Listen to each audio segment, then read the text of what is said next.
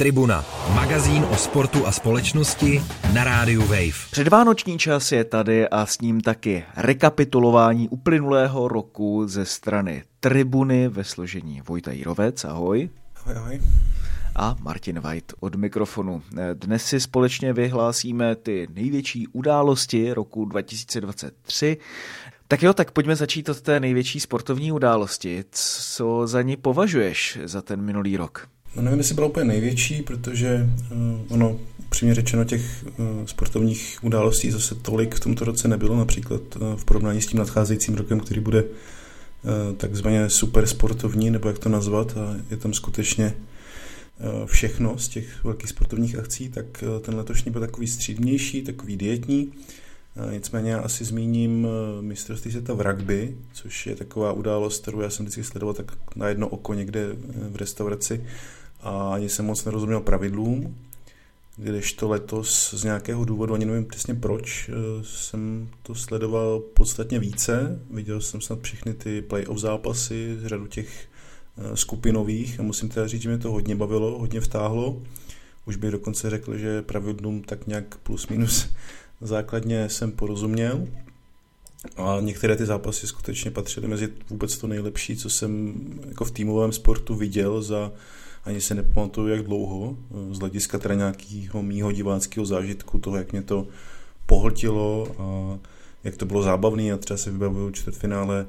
kde hráli Irové proti Novému Zélandu a to skutečně od první do poslední minuty byl velký zážitek a takový, vybavuju se takový závěrečný takový zoufalý, úporný útok Irů, kteří se ještě snažili s tím utkáním něco udělat, protože jim hrozilo znovu vyřazení ve čtvrtfinále a zatlačili ten novozelandský tým favorizovaný až eh, do té jeho k té obrané línii nebo k té vlastně poslední, poslední čáře na hřišti, ale nepodařilo se jim položit a nakonec eh, jeli domů, takže eh, to bylo skutečně něco jako velkého z mýho pohledu, můj nějaký jako největší sportovní zážitek, co by diváka, tak asi bych zmínil tohleto. Hmm. Tak to je, to je zajímavé, to mě opravdu velmi překvapil. Z toho cyklistického světa nebo atletického světa, v atletice se, myslím, konalo nějaké mistrovství světa, ne? Nebo... No, v atletice se v létě konalo mistrovství světa. Tak to je teda v tom případě velmi huberný rok. o kterém jsme se tady bavili asi před uh, třemi měsíci eh, Budapešti ze všech míst uh, na světě. No a to jako taky bylo samozřejmě divácky zajímavé, divácky velmi, úspěšné. Eh, co se týče návštěvy přímo v Budapešti, protože tam si skutečně eh, pochvalovali jak ten nový stadion, tak eh, vlastně vůbec příliv diváků ze všech částí světa, nejen z Evropy, což mě třeba osobně docela překvapilo, kolik tam bylo amerických návštěvníků, i když samozřejmě mám Spojené státy v atletice hrají velkou roli, ale to se určitě taky dá zmínit, samozřejmě. Hmm. Něco z toho cyklistického, který ty také sleduješ, tak eh, přišlo ti, že vlastně na Tour de France nebo na některých velkých uh, etapových závodech uh, jsme se dočkali něčeho opravdu bezprecedentního nebo něčeho, co si třeba nečekal? Tak mi přijde, že se dočkáme, dočkáme něčeho nečekaného po každé, protože uh, cyklistika je takový sport uh, z mého pohledu aspoň, který skutečně ty nečekané věci kupí jednu, jednu za druhou a letošní Tour de France eh, nebyla výjimkou a opět eh, ty souboje byly fantastické. Tady Pogačar zábavnější cyklista eh, světa momentálně určitě a myslím, že by se vysoce umístil i na žebříčku v tom toho celkového historického pohledu, protože to je skutečně člověk, který se dělá, co chce, strašně se toho strašně se to užívá, baví ho to a mě a nejen teda mě to baví s ním, protože to, co předváděl, bylo neskutečné a jsem velmi rád, že jsem třeba mohl vidět naživo letos na závodě kolem Flanders, který vyhrál a tam vlastně ukázal nějakou svoji univerzálnost, to, že ho nejde dát jenom do, jednoho, do jedné přihrádky, ale že eh, mu patří, eh, no, teď nevím, jak to dokončit, patří mu všechny přihrádky cyklistické, vejde se do každé. Jo, jo, rozebírali jsme to i společně. No, já když si mám vybrat tu největší událost eh, toho uplynulého roku, tak eh, je to jednoznačně příliv saudských peněz do nejenom celého sportu, ale, ale fotbalu obzvlášť, protože tam opravdu směřují velké investice a země se připravuje na pořádání mistrovství světa v roce 2034. No a podřizuje tomu už teď velkou část toho vývoje, de facto 11 let předtím, tak to je si myslím velmi jako ambiciozní projekt, který jen tak z toho celkového e, světového fotbalu neodejde a já jsem zvědavý, co nám tady zanechá. No a samozřejmě vlastně už jsme viděli v létě ty obrovské přestupy velkých hvězd, eh, vlastně ve věku, který ještě není úplně obvyklý na to, aby velcí hráči odcházeli do míst mimo evropský fotbal, řeknu to takhle, nebo do míst mimo top 5 evropských soutěží. No ale prostě přesvědčili je především samozřejmě ty peníze a pak eh, taky si myslím, že těm klubům se to velmi hodilo, že mohli tím zalátovat rozpočty a díky tomu třeba i koupit hráče, na které by třeba předtím pomýšlet nemohli. Mě v tomhle tom kontextu jenom napadá, dá se to nějak srovnat třeba s takovým tím odlivem hráčů do Číny, který tady byl někdy před eh, pěti, deseti lety, kdy taky vlastně v jednom období chodili docela eh, významní eh, fotbalisté do čínských klubů. Vybavuju si třeba, nevím, Žervíňa, což rozhodně není ten nej, nej, nejznámější asi z nich, ale takový člověk, o kterém vím, že hrál, hrál v Číně, byl jich určitě více. Tak to si zrovna vybral ten kultovní případ. No, tak samozřejmě. jo, jo. No, já si myslím, že to srovnání s Čínou je velmi zajímavé. Na jednu stranu samozřejmě těm srovnáním s Čínou se nevyhneme, protože zase je to velký a megalomanský projekt eh, nějakého státu, který se chce dostat eh, na mapu eh, sportovní, ať už z jakéhokoliv důvodu, chce rozvinout svou infrastrukturu, ale vidíme, že čínské peníze v tom evropském fotbale vlastně jdou pryč a to je, řekněme, jedna i z těch událostí roku z toho českého pohledu, že vlastně třeba fotbalovou slávy kupuje Pavel Tekač a ty čínské investice vlastně definitivně odejdou z toho českého fotbalu, stejně jako z toho evropského. Celý ten projekt vlastně i té čínské ligy bych řekl, že skončil poměrně neslavně, protože samozřejmě ty peníze byly alokovány tak nějak halabala, přišlo to z nenadání a potom se i omezoval ten počet hráčů, kteří tam měli přijít ze zahraničí a tak dále, takže tak nějak se od toho nakonec upustilo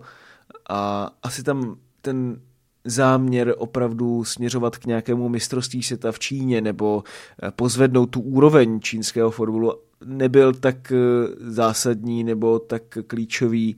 v porovnání s tím, co se třeba děje teď v Saudské Arábii. A pochopitelně Čína na té světové diplomatické mapě už je a rozhodně si myslím, že nemusí eh, vlastně někomu dokazovat něco skrze,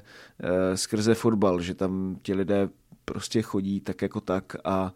dá se říct, že spoustu věcí spojených s Čínou si lidé třeba nezamilovali, ačkoliv, dejme tomu, jsou fanoušci Slávě, prostě dokáží nějakým způsobem oddělovat eh, tady tyto dvě roviny, byť samozřejmě si jim to daří někdy poměrně těžko, ale podstatné je, že můžete být fanouškem Slávy a zároveň kritizovat Čínu za třeba to, jakým způsobem eh, řeší lidská práva. No a já si myslím, že podobnou schizofrenii asi budou zažívat eh, i, řekněme, fanoušci jiných klubů po Evropě, které mají třeba saudsko-arabské vlastníky na mátku, mě samozřejmě napadá Newcastle, ale ten projekt mi v zásadě přijde trošku jiný tou svou dlouhodobostí. Tribuna, sportovní magazín, který dělá vlny. Já jsem právě narážel na to, jestli to nějaký nadšení nebo vůbec ten přístup může třeba po nějakých pěti letech tak nějak jako vyšumět a Saudská Arábie najednou zjistí, že Eh, se pustí do nějakého jiného odvětví, kde chce investovat a sport bude stranou. Nicméně z jejich strany, alespoň co jsem si četl třeba jeden z mála rozhovorů, který dal vlastně saudsko-arabský korunní princ Bin Salman, což je taková hlava vlastně teda nejen té země, ale, ale tohodle vlastně eh, příklonu eh, k větším investicím ve sportu a vůbec v turismu, protože oni hm, jako zdůrazňují, že je zajímá hm, Samozřejmě jednak to leštění tak jako na růžovo z hlediska toho sportovního pohledu, to znamená, že si vylepšují nějakou svoji, řeknu, eufemisticky neúplně skvělou image, právě skrz sport a skrz sportovní hvězdy, které všichni máme rádi, které rádi sledujeme, ale pro ně to je vlastně i způsob, jak přivést do země, která z turistického pohledu není úplně tak jako zajímavá, jako některé jiné země na Blízkém východě, a přivést tam nové návštěvníky. On jakoby zdůrazňuje, že turismus v zemi, který dříve byl nebo tvořil 3% hrubého domácího produktu, tak už nyní to je 7%, což mi přijde jako poměrně velký posun. Říká, že sport byl financován 0,4%, teď je to 1,5%, takže to všechno sebou přináší peníze, návštěvníky, nové, nové pracovní příležitosti a ta země se vlastně tím a tím způsobem nějakým nějak jakoby mění. Takže z mého pohledu mi to přijde, že to je součást nějaké jakoby dlouhodobější strategie, která zřejmě tady vydrží delší dobu. Ty jsi zmiňoval hodně fotbal, ale on to není jenom fotbal, to je golf, mluví se taky o cyklistice, ta země bude organizovat několik velkých sportovních akcí, nejen to mistrovství světové fotbale, ale azijské hry, Dokonce tam roste i arena pro zimní sporty, což Saudská Arabie skutečně není země, kde byste si představili sjezdovky, ale oni tam vybudovali, nebo budují a je před dokončením supermoderní centrum, kde si budou moci návštěvníci užít teda zimní sporty v této zemi, což nevím, jak se kolem toho cítím, nemoc dobře. Ale Klima nám to, za to poděkuje. Přesně tak, každopádně to tam v dohledné době bude, takže Saudská Arábie skutečně nejen v tomto roce, ale v posledních, dejme tomu dvou, třech, čtyřech na sportovním poli teda je velmi aktivní a převzala i teda částečně roli Číny jako velkého investora do sportu. Jo, jo, to je všechno velmi důležitý kontext těch ostatních sportů. Samozřejmě ty snahy jsou nejvíce vidět v záměru tedy získat pro tuto zemi mistrovství světa v roce 2034 ve fotbale, jakožto největší akce vedle olympiády, řekl bych světová, tak si myslím, že je taky nejvíc eh, zkrátka viditelná. Já tě toho jenom skočím, to, já už jsem pochopil, že už to je víceméně skoro daná věc, ne? že by Saudská Arábie to mistrovství měla mít, protože tam, pokud se neproto odstoupil jen ze soupeřů hlavních,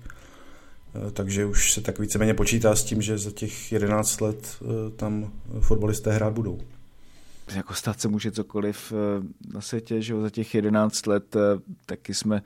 to kritizovali, když eh, Katar dostal to mistrovství světa už v roce 2010 a to přitom se vlastně mělo konat až v roce 2022, takže mezi tím bylo plných 12 let a člověk mezi tím zažil různé turbulence, ať už třeba i nějakou tenzi v regionu a tak podobně, ale Saudská Arábie byla jediná země, která tedy oficiálně podala přihlášku eh, na pořádání mistrovství světa v roce 2034 odevzdala ji do 31. října tohoto roku a na základě toho vlastně eh, je jednoznačné, že eh, se Saudská Arábie měla stát tím pořadatelem a taky že, taky, že stala, což vlastně v té zemi spustí určitě velmi podobný proces jako v Kataru s tím rozdílem, že Katar tolik nešlapal, řekl bych, do toho, aby e, nějak na té mapě zůstal i, i poté, že samozřejmě nějaké akce se tam konaly. Já si myslím, že spíš než srovnání s tou Čínou je relevantní vlastně srovnávat s Katarem, protože ten proces toho, jak ta země neříkám, že doteď nebyla na mapě, ale byla vnímána extrémně negativně, což samozřejmě do jisté míry byla vnímána v let kterých kruzích politicky i, i Čína, ale zdá se mi nějakým způsobem, že lidé dokáží rozdělovat na jedné straně to, že ekonomicky tady Čína samozřejmě tam se vyrábí nevím kolik procent ani světové produkce a všech možných výrobků a že tam prostě probíhá nějaký obchod a to každému připadá naprosto samozřejmé a na druhé straně eh, lidé vnímají, že to je nějaký globální hegemon, který má svůj vliv i v Africe, že, že není takové tabu prostě třeba i pracovat v Číně a podobně, i když samozřejmě teď i ty tenze na tom globálním světovém trhu v souvislosti s eh, nějakým embargem ze strany u Spojených států tak, tak rostou, ale porovnejme to se Saudskou Arábí, která byla vlastně doteď takovým až vyvrhelem na té světové mapě. Samozřejmě i tam probíhal eh, čilý obchod, zvláště co se týče ropy, eh, co spousta lidí si myslím, že ani nechce vidět, nebo předtím zavírala oči, ale myslím si, že kdyby spoustě lidem řekli, že vlastně tahle ropa zrovna pochází ze Saudské Arábie, tak by se na to trošku dívala víc eh, skrz prsty. A další věc, že politicky to byl opravdu jeden z těch jako nejtuších autoritářských, nebo bych se nebál říct až absolutistických diktátorských režimů, což se do jisté míry otevírá, byť samozřejmě LGBTQ eh, komunita tam má hodně co, co říct k tomu a, a je velmi řekl bych, kritická právě k tomu vývoji i k tomu, jakým způsobem k tomu přistupoval třeba Jordan Henderson, předtím tedy velký podporovatel LGBTQ komunity. No, jak zmíníš Jordana Hendersona, tak to je velký kandidát na pokrytce roku, bych řekl, protože uh, skutečně tam ty uh, jeho dřívější vyjádření a podpora právě různých iniciativ a potom vlastně přestup do té Saudsko-Arabské ligy, tak to asi těžko jde dohromady a těžko to jde nějak uh, smysluplně obhájit. Já bych možná trošku oponoval tím, že se ten režim otevírá z hlediska nějaké represe, protože co jsem si četl, tak jenom v loňském roce popravili deva, přes 90 lidí. Eh, lidé tam eh, můžou jít do vězení za, dejme tomu,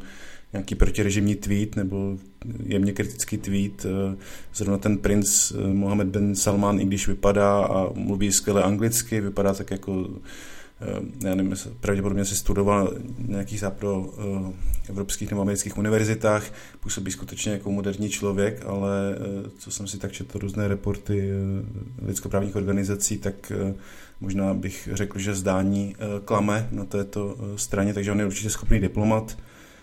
Ostatně v Saudské Arábii si dveře podávají, teď tam byl Vladimir Putin, byl tam Joe Biden, prezidenti různých zemí světa, skutečně Eh, to, ta země většina politicky, diplomaticky, ale asi bych trošku možná oponoval tím, že se nějak jako otevírá z hlediska těch lidských práv. To možná se změní v budoucích letech nebo v příštích letech, ale momentálně to tak úplně si myslím neplatí. Jasně, tak je potřeba vnímat eh, ta lidská práva na velmi jako různých a širokých rovinách. Eh, pokud se bavíme tady o politických represích eh, z hlediska třeba nějaké kritiky režimu, tak tam samozřejmě ten režim je extrémně nemilosrdný, řekl bych. Ale na druhou stranu, když se třeba podíváme na práva žen, tak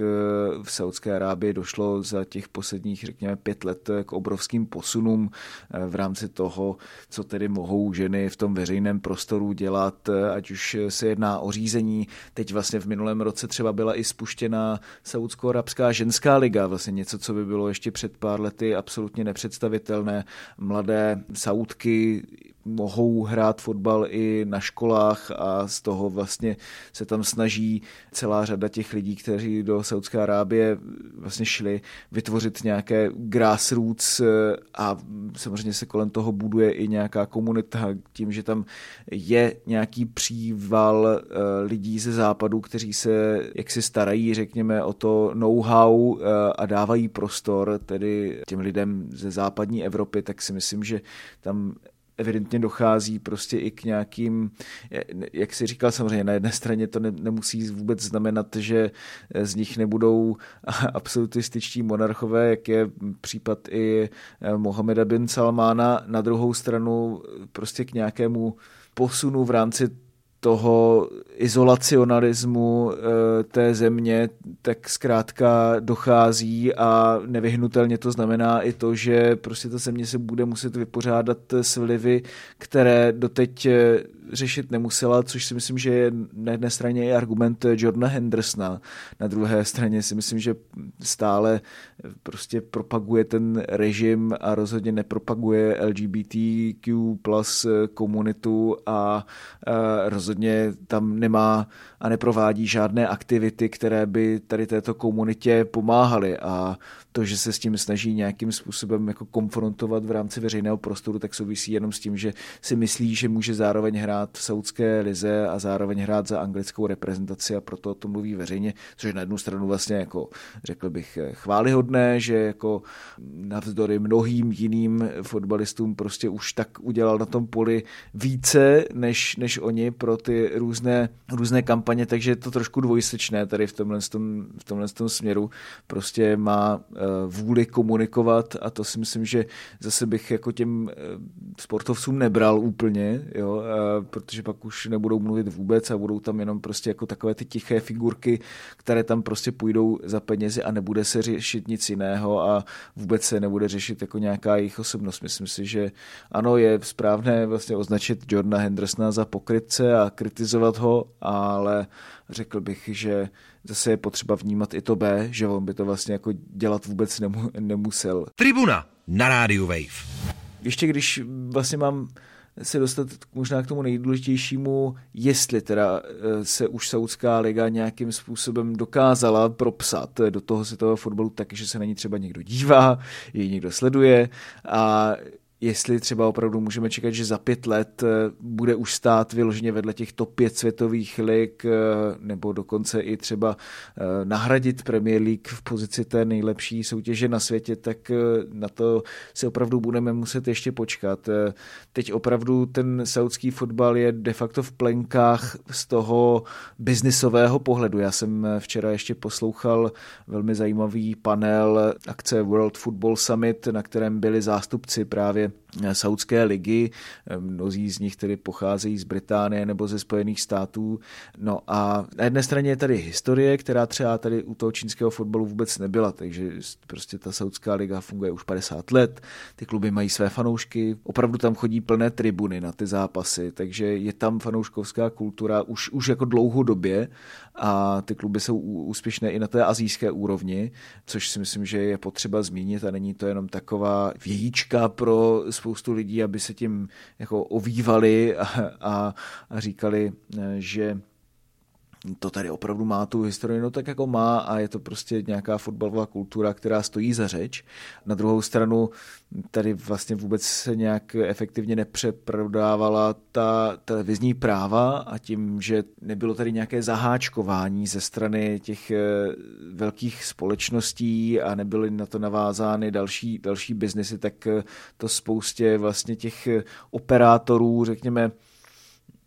uvolnilo ruce v tom, jak mohli nakládat s těmi televizními právy, takže třeba říkali, že spoustu z těch práv dávají těm samotným hráčům, těm hvězdám, eh, aby si s nimi třeba mohli nakládat jako s vlastními videi na sociálních sítích, což samozřejmě eh, pro tu Saudskou eh, ligu teďka generuje daleko větší třeba i pozornost a vizibilitu, než to, když to třeba běží na těch eh, klasických kanálech a je to způsob, jak třeba ovli, eh, oslovit ty mladší generace fanoušků po celém světě. A mně to přišlo jako velmi, velmi zajímavé. Na druhou stranu eh, z pohledu těch nějakých, řekněme, grassroots, které tam jsou, tak to ještě je tam obrovský deficit Můžeme taky zmínit eh, prostě i ty stadiony samotné, někde jsou opravdu pěkné, někde je to ještě, řekněme, srovnatelné s nějakou spodní polovinou italských stadionů v sérii A. Další ještě věc, eh, co si myslím, že je podstatná zmínit, že k tomu přistoupili jinak než třeba v Číně v tom, že netahají tam hráče 35 plus věkově, ale třeba 28 až 32. Na to budou chtít samozřejmě nabalovat. Teď už jsou schopni získávat i ty třeba mladé hvězdy, které by šly do Realu Madrid nebo Barcelony. Vys příklad teďka, bohužel si nespomenu, jak se jmenoval ten fotbalista, tuším, že Celty, který šel právě v nějakých do 23 let mu určitě bylo právě do klubů eh, v Saudské, eh, v Saudské lize. No a eh, jeden z těch jako hlavních cílů je taky vybudovat nějaké příběhové linky okolo Saudské ligy. To je přesně to, co lidé vnímají o Premier League právě. Nějak překonat tu jazykovou bariéru, kulturní bariéru a to ještě samozřejmě bude fungovat obrovské množství let, protože těch skvělých hráčů po celém světě je spousta, ale aby sami fanoušci měli nějaký velký vztah eh, k těm klubům a najednou přešaltovali jinam. To jsou věci, které se zkrátka moc nemění. Můžou to sledovat podle hráčů, ale hráčům stoupá, klesá forma, eh, pokud samozřejmě budou jenom výborně placeni v saudské lize, ale nebudou předvádět eh, ty výkony, protože k tomu prostě nebudou motivováni. To je jednoznačné. Tak samozřejmě klesne i jejich zajímavost pro ten trh eh, pro samotné fanoušky. Takže tahle ta strategie je velmi z mého pohledu vrtkavá tady v tomhle. Já jsem se tě nejdřív chtěl zeptat, kolik zápasů Saudsko-Arabské ligy si viděl uh, ve svém životě. Ale pak eh, ještě si vlastně říkal ten zajímavý point s tím, že vlastně fotbal v Saudské Arábii má delší tradici než třeba v Kataru. Ostatně to můžeme vidět na jejich reprezentaci fotbalové, která na minulém na světovém šampionátu tuším byli jediní, kteří porazili Argentinu, pozdějšího vítěze. Pamatuju si, že byli účastníci na některých eh, mistrovstvích i v minulosti, třeba v roce 2002, eh, tehdy eh, slízli takový výprask od německého fotbalového týmu. Takže fotbal v Saudské Arábii zřejmě tedy má další tradici, lepší postavení, než třeba právě v tom kritizovaném Kataru, kde to vypadalo, že to tak jako nějak vzniká na zelené louce. To určitě a prostě tam Eh, ti lidé nechodili ani na tu domácí reprezentaci. V tom si myslím, že to, ten saudský příklad je, je dost jiný. Ale já se na to sám zvědavý. Jako ta, ta ambice tady bude pořád, ale je otázka, nakolik bude úspěšná a Eh, nakolik se bude dařit ji prostě naplňovat. Eh, a bude to hodně souviset třeba i s tím, kde uvidíme ty saudské kluby hrát třeba na té světové nebo evropské úrovni, jestli se jim třeba podaří proniknout do UEFI a do Ligy mistrů, což je pro mě jako velmi těžko představitelné, spíš ne, protože by si tím akorát eh, všechny evropské kluby extrémně podřezávaly větev, ne tedy z toho finančního pohledu, ale z toho, že opravdu by takhle jim to dávali na stříbrném podnose. Jiná věc je samozřejmě z, z hlediska FIFA. Že jo? Tam se uh, založil nový klubový uh, mistrovství světa, ale taky je jako jenom jednou za pár let. Oni tam potřebují to, aby ty kluby hrály týden co týden s nějakou opravdu silnou silou protivníka a ta se prostě v azijské lize mistrů, aniž bych ji chtěl nějak vyloženě eh, odepisovat, ale můžeme si říct, že sledovat tady právě Karima Benzemu a Cristiana Ronalda a jim podobné, jak se postaví nějakému uzbeckému šampionovi nebo šampionovi Nepálu, tak je vlastně úsměvné až bizarní, ale, ale já to oceňuju. To asi spousta těch fanoušků oceňovat nebude. Navíc eh, v té konfrontaci ty saudské kluby ani kolikrát třeba eh, nejsou, nejsou tak úspěšné. No tak dobrá, tak eh, to už je každopádně z dnešní tribuny úplně všechno. Podívali jsme se na to, jakým způsobem Saudská liga pokračuje ve svých, řekněme, úspěších na té globální scéně čtvrt roku poté, co vešla na tu eh, světovou mapu. Já ti moc krát děkuju, Vojto. Taky díky, Martine. A užij si moc eh, Vánoce, no a příští týden vás čeká Silvestrovská tribuna a taky poslední tribuna, minimálně tohoto posledního roku, ale víc eh, se dozvíte v našem dalším vydání. Mějte se krásně. Tribuna, magazín o sportu a společnosti na rádiu Wave. Přihlas se k odběru podcastu na wave.cz lomeno podcasty a poslouchej Tribunu kdykoliv a kdekoliv. I na Tribuně.